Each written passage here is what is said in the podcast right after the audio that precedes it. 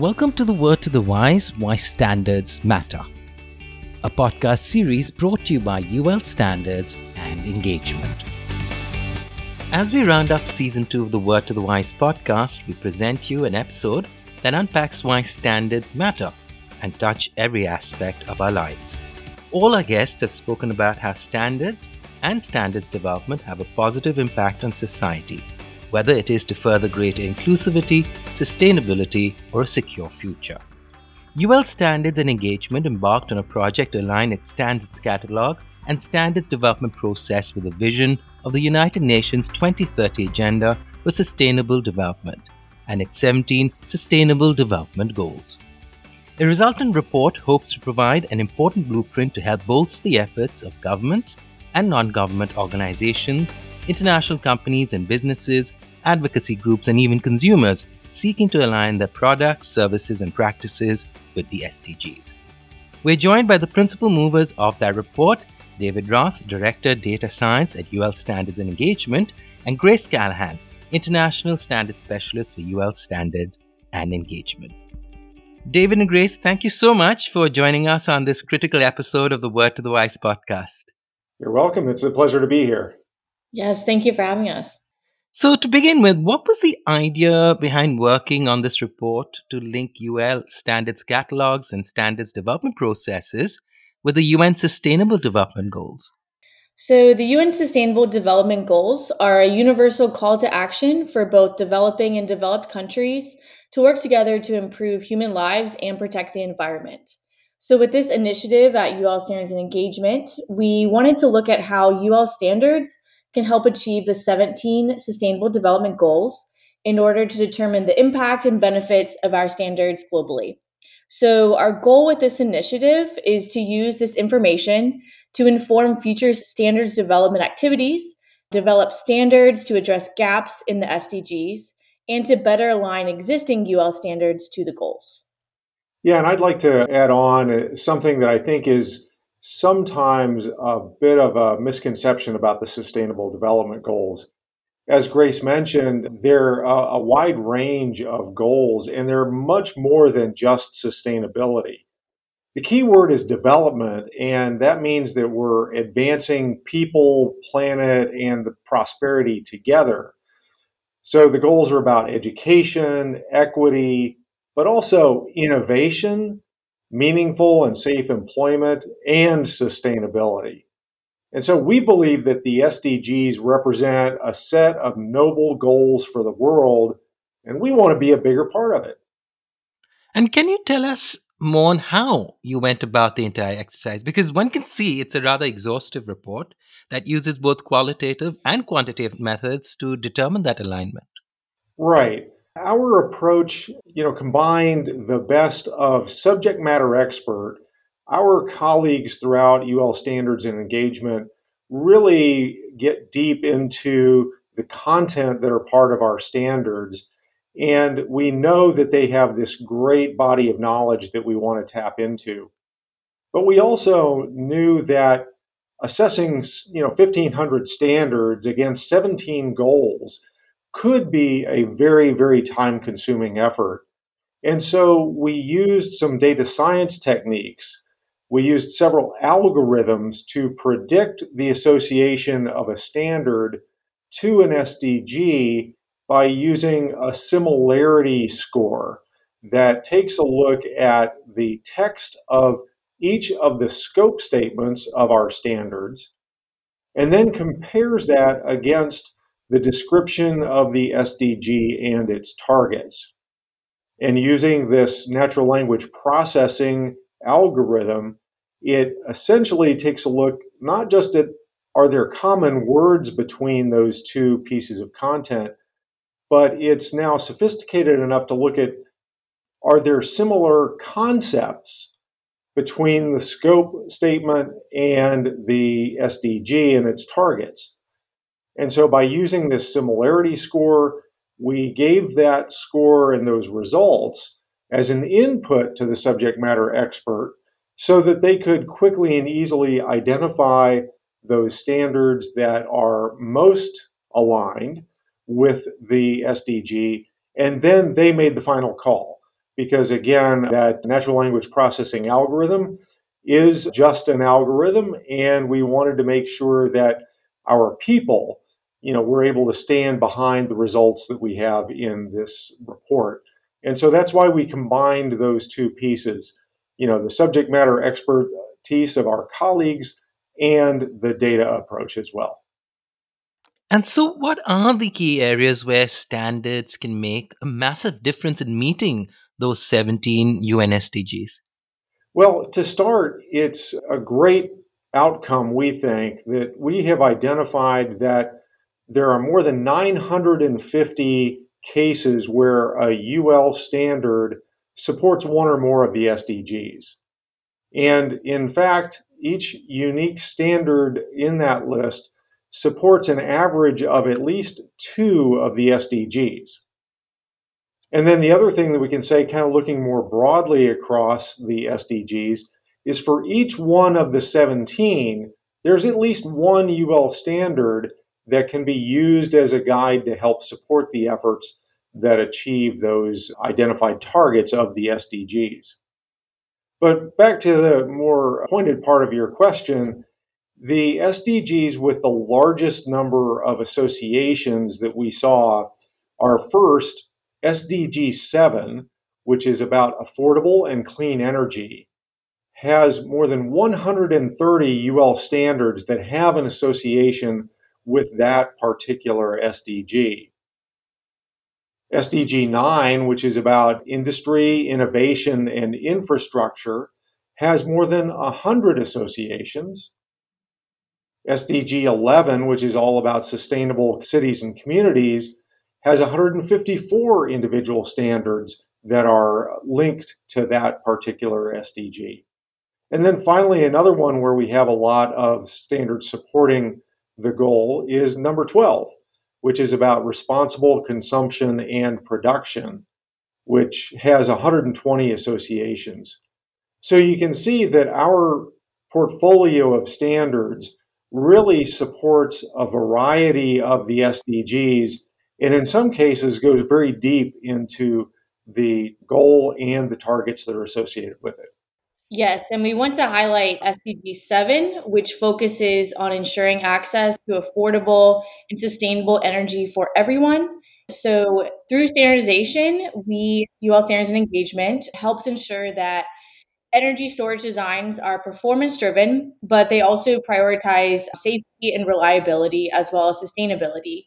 So, while we found 130 associations between SDG 7 and our standards, Two examples of specific UL standards that support this goal include UL 9540, which is the standard for energy storage systems and equipment, as well as UL 9540A, which is test method for evaluating thermal runaway, fire propagation, and battery energy storage systems.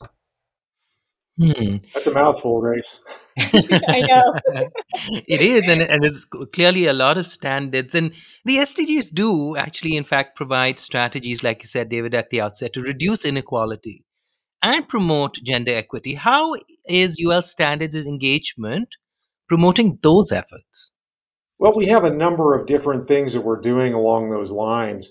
But probably the most significant thing that we've done is that we've recently signed the UNECE Declaration for Gender Responsive Standards and Standards Development. And that signature really highlights our commitment to work together towards gender balance and representation and the standards development process in an inclusive way. We also commit to create gender responsive standards and to achieve gender equality through the empowerment of women and girls, which aligns with SDG 5. And so it's really a broad set of activities that are going to go across you know both who participates in the process of developing standards and making sure that the standards that we develop fully account for the the way that women work, women and girls work and live and so forth. So it's across multiple activities there.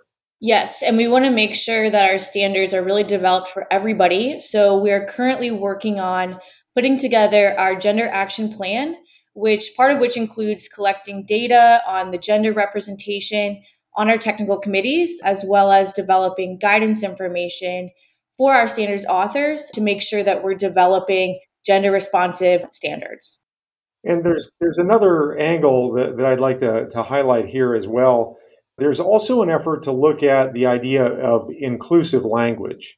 And part of that highlights the idea that if we use language in our standards or even in our technical committee meetings that offends people, that has the you know the chilling effect of not really allowing them to bring everything that they know and the people that they are to the table.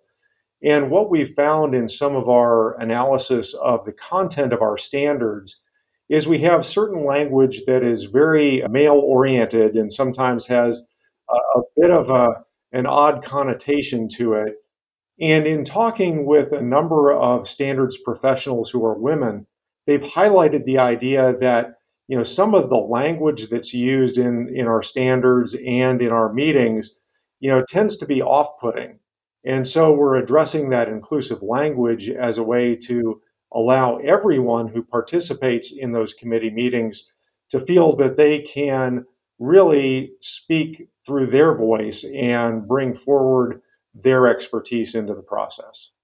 And that inclusivity is really important. So the next question really is what is the role of other international companies, institutions, and entities in achieving the goals set forth in the UN agenda, and how can they use the findings of your report to further support the SDGs? Well, I really believe that in order for us to achieve the Sustainable Development Goals, because they are so broad and so far reaching, that essentially every organization, every company, every institution, and in fact, each one of us individually has a part to play in achieving these goals. And you know, part of what we're trying to bring forward here is that standards are uniquely positioned to provide a framework to transition from the goals into specific actions. And by following industry accepted technical standards developed by UL Standards and Engagement and other standards bodies, it provides a blueprint for those products, those systems, and even services to bolster the efforts that come about naturally. And by following standards, you're both allowing people to know that the, the product or the system or the services are built and maintained and designed specifically to be of high quality and to meet this standard that other people have agreed to. But now it's also demonstrating that by doing that, you're taking steps towards achieving the SDGs.